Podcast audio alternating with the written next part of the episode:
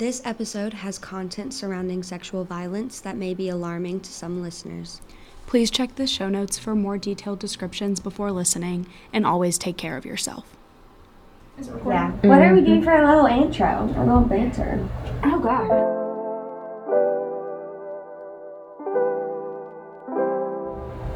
Hey y'all, I'm Kat. I'm Yuji. Welcome back to Lux Supporting Survivors. So, so listen, guys. Um, we just talked for too long. We, We talked did. about the randomest things for too long, so we had to cut it. And now, and now we're serious, and now we're gonna get into what we're talking about today. Which is actually really serious, so Yes. We'll be fine. yeah. Alright, so this episode is about the challenges that come with being a survivor. Um, and the reason that we want to talk about this, I think that, like, on a surface level, most people understand, like, generally why it would be hard, but there are a lot of things about it that you just truly can't understand until you understand. Like, you don't get it till you get it, you know? So, we kind of want to dive into that so that we can give allies the best possible understanding of survivors as they can have so that they can be the best allies that they can be. So, this episode is about those challenges, kind of understanding what survivors face in the wake of trauma and giving people who don't understand it from a first hand perspective, like survivors do, um, a little bit of a deeper understanding.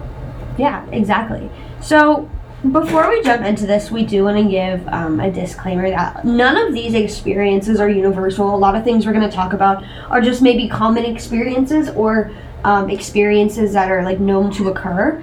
And if this isn't your experience or this isn't an experience that you're familiar with or anything like that, um, just know that none of these are universal, and every survivor is entitled to their own tale and how they how they feel about all of these different things. Yeah, absolutely. So, diving into challenges straight off the bat, in the wake of trauma, finding resources is really, really hard. Because, to be candid, the system wasn't designed for survivors. Absolutely not. It wasn't designed with them in mind. So, like, straight off the bat, you're getting medical assistance. And if you're getting it from somebody who's trained to, to handle survivors, that's amazing. But a lot of times that's not the case because, like I said, this is not designed for them. So a lot of times that medical treatment is like re traumatizing because you've just been through this incredibly difficult thing. And then if you're getting a rape kit done, they have to like re-violate you essentially like. Redo everything that you've just been through try and get all this like dna everything like that so you've just gone through this horrible thing and like you kind of have to relive it immediately after that's if you get medical treatment and a ton of people don't And like, let's say you go through like a rape kit, the chance the chance that you get your results back, like in a timely manner, Exactly. Yeah. So that's the next challenge that we move into is when it comes to legal assistance, the delay is huge. So with rape kits, the backup can be more than 10 years. So say like I'm 21 right now, if I went through a rape right now and got a rape kit, it would be possible that I like wouldn't even get that kit tested until I'm 33 that's when my trial would start. That's when everything would happen. And like, talk about re-traumatizing. on, like my whole life is different when I'm Right. 33. I'm living in a whole different world, and I'm gonna have to go through everything again, which is gonna be the case if you're pursuing legal charges anyway. Whether your case is tomorrow or in 10 years, you're gonna have to relive everything in the courtroom right. in a really vulnerable and like detail specific way. They like Right. make you share everything in the courtroom that you're capable of sharing. So like the legal system wasn't designed for survivors. That court case can often be re-traumatizing. It takes ages. Um, I think the legal system is definitely somewhere where we see a lot of challenges because like straight off the bat, a lot of survivors can't press charges even if they want to. Even if you do press charges, there's no guarantee that your perpetrator will be found guilty. And even if the perpetrator is found guilty, then the chance that they go to prison for a significant amount of time is pretty low. Um, the example that we use all the time is the Brock Turner rape trial with Chanel Miller, which was really, really public, and that was a big part of why a guilty verdict was found. So he was found guilty of raping her. and got a six month prison sentence and was out in three. So, guilty of rape, but three months in prison. And that's like one of the best case scenarios. Like, that happens to a ton of people. They go through that whole trial, and then the perpetrator is found innocent. So, there's a ton of different levels to the challenges that people are facing. And, like I've said, I think a lot of people who aren't survivors know all of these issues. Like, in the back of their mind, if they thought about it, they would realize all of this. But, like, actually sitting down and thinking about each level of these issues and how difficult it must be for a survivor and really trying to put yourself in their shoes is is a whole different beast entirely. Right. And so and so kind of going off of that is when you, you talk about re-traumatizing a survivor, you talk about these delays and legal assistance. And when and when you talk about all of that, another thing that is really really common with survivors is after after their experience, they can really struggle with different bouts of um, kind of negative mental health, bad mental health, and that can that can range from depression, anxiety, PTSD to you know, and literally anything else. But you know, with that in mind, mental health assistance is really necessary for these survivors, whether that's in terms of therapy or medication or anything else that might involve. But it's so difficult to maybe find these resources. Especially long term especially long term and especially as a survivor trying to explain why you need help mm-hmm. but maybe not wanting to go into the and go into your experience. It can be really hard and that also can be really re-traumatizing. Yeah, I think that's like another challenge that we didn't even intend to get into, but has come up is this idea of like feeling like people feel like they're owed your story. Like if you say something happened to me they like don't believe you unless you give them all the details or they like need to know specifically what happened in order to like give you a certain amount of help. And i think that that sort of like the expectation that you're going to have to share your story all the time or even some level of it is also really tough because you're talking I mean, even talking about it on the on the smallest level is really tough for a lot of survivors. So I think that sort of like the expectation to share that comes yeah. with being a survivor a lot is also really tough. And that kind of leads us into the next like large challenge. So all those first things that we've talked about are the challenges of finding resources. So medical assistance, legal assistance, mental health assistance, it's a really under resourced field and those resources are really hard to find for survivors. But the next big challenge that we want to bring up is the idea that survivors are different in the wake of trauma. Like who mm-hmm. you are is different now. Um, which is something that like i said like people don't understand until you understand. So one of these ways is kind of involving mental and physical well-being. Um, we kind of we just talked about you know mental health assistance long-term mental health and how your mental health can really be severely impacted um, by by a trauma by a negative experience something like that. And so that's that's a big change. That's something that can you know depending on the severity can really limit your day-to-day activities. It can really it can really change your it can change your relationships. It can change your your outlook on life. It can change your um, maybe like your your work schedule. It can change what you're comfortable with, your right. capabilities, everything. How you approach situations. Yeah. Yeah, there are a ton of changes that come with it. And you touched on this a little bit, but relationships being altered is a huge one. Um, in the wake of trauma, a survivor is different. And so those relationships that they had beforehand and the way that they were able to function in them are often really different. And even though people do their best to be understanding, it is really hard for them to understand why a person may be different. So you're like struggling with all of these different things, and then these relationships that you really feel like you need to lean on, there's also often tension there as well because it's hard for this person to understand what it is that you're experiencing.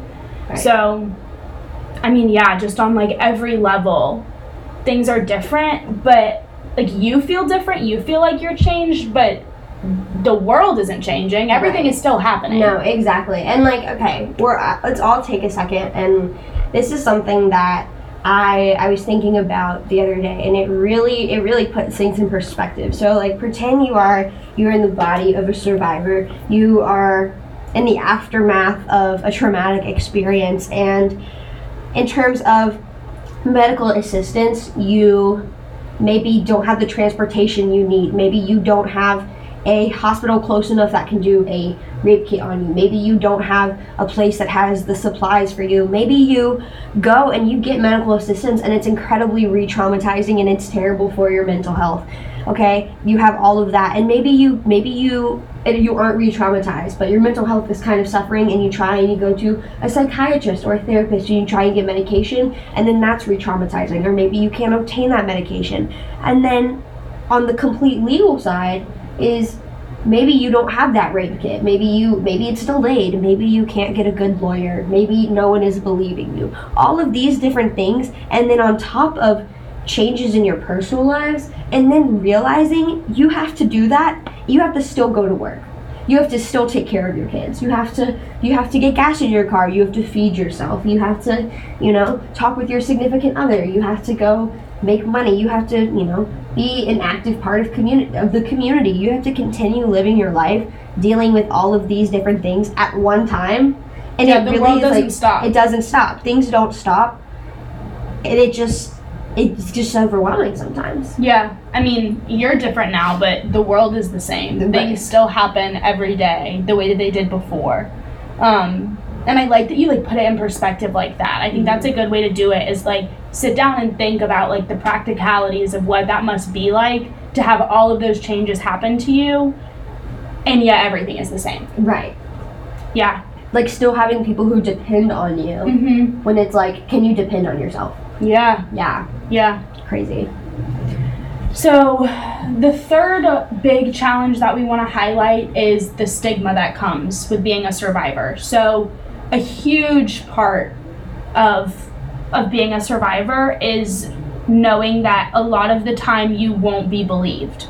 So, unless people have like physical or photographic evidence, a lot of times people aren't going to believe that they're telling the truth. They'll be accused of making it up. Frankly, even if you have that physical or photographic evidence, you'll still probably be accused right of your story not being true. Um, and even if people do think that your story is true, they're going to be like, well, but like, you were wearing that dress, or like, you did have that third drink, you know? Like, or there's that makeup makes you look a like, lot older than you are and you sure you didn't Right. like even give him any hint that maybe you wanted it you know like even though like like people might not believe you at all even the people who believe you there's probably going to be some level some level of blame there which leads us into our next thing this concept of self-blaming which i think is a huge huge thing i have never in my life met a survivor who didn't feel some level of guilt for what happened to them because they feel like if they had just done something differently, it wouldn't have happened. Like if I had just done this one thing, it was a little like I think it's so easy for survivors to look at someone else's experience and be like, "Oh my god, that was not your fault." Are you kidding me? Right. Of course that was not your fault. But when it comes to themselves, it seems like it was a little bit your fault. You could have done something differently, maybe. And like it seems crazy to think about that in terms of other survivors, but in every experience that I've had, every survivor looking at themselves feels a little bit of that guilt and that self-blaming, which I think is a really tough part of it. So you're like maybe at that point you're even struggling to believe yourself and count yourself as a victim. Um, and then even if time bringing it back to this, even if you tell someone and they believe you 100%, they're 100% behind you, it's still really tough to have to share that story. I mean, that's something that for the rest of your life is a story that you're gonna have to share, at least at some points. I- Like, I feel like I've hit like 800 different challenges and we've been talking for 10 minutes, you know? It's just like there's so many levels of difficulty to it. Yeah, so our fourth our fourth topic, I guess, our fourth big challenge we are going to talk about is survivors not really having other people who can understand.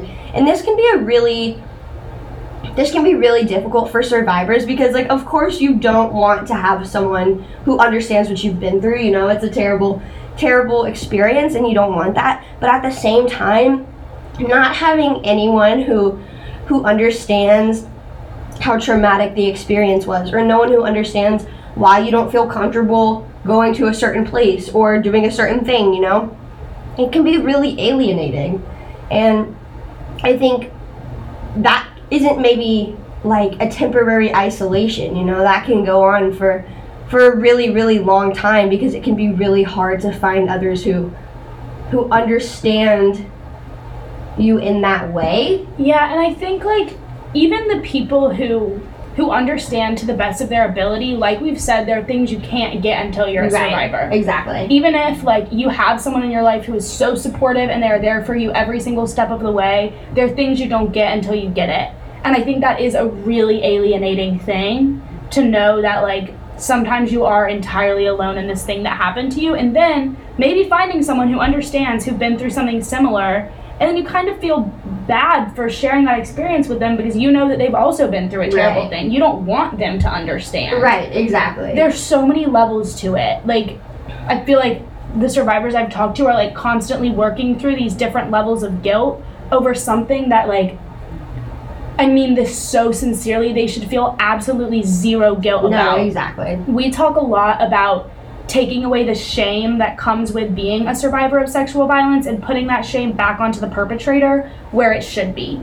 And I think there's so much shame associated with being a survivor that that shouldn't be there. And that's a big part of what we're trying to do at Lux is dismantling that stigma around being a survivor, but not dismantling the stigma around sexual violence and committing it. Exactly. Exactly. Very well worded. So that kind of wraps up our our challenges. That kind of wraps up like the big the big bulk of the episode.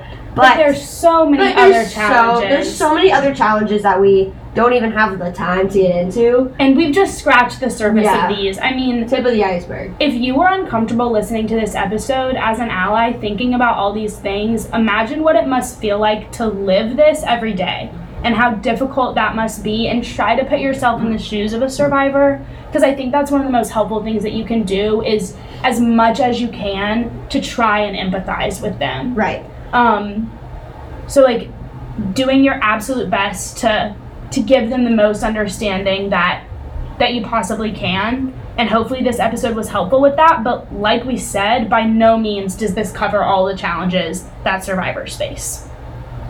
Yeah. So on top of all of that, if you guys really are really wanting to be like, oh my gosh, how do I engage with survivors better? How can I be a better ally? Which we definitely recommend. Which you should definitely do. Um, 100%. Uh, we have that. We have a big, big source on our website at www.luxresources.org slash four dash allies. It'll be in our show notes um, because I, I know what I just said was a really long URL. But you should definitely check it out. yeah, we have a ton of resources on our website for the best way to be an ally.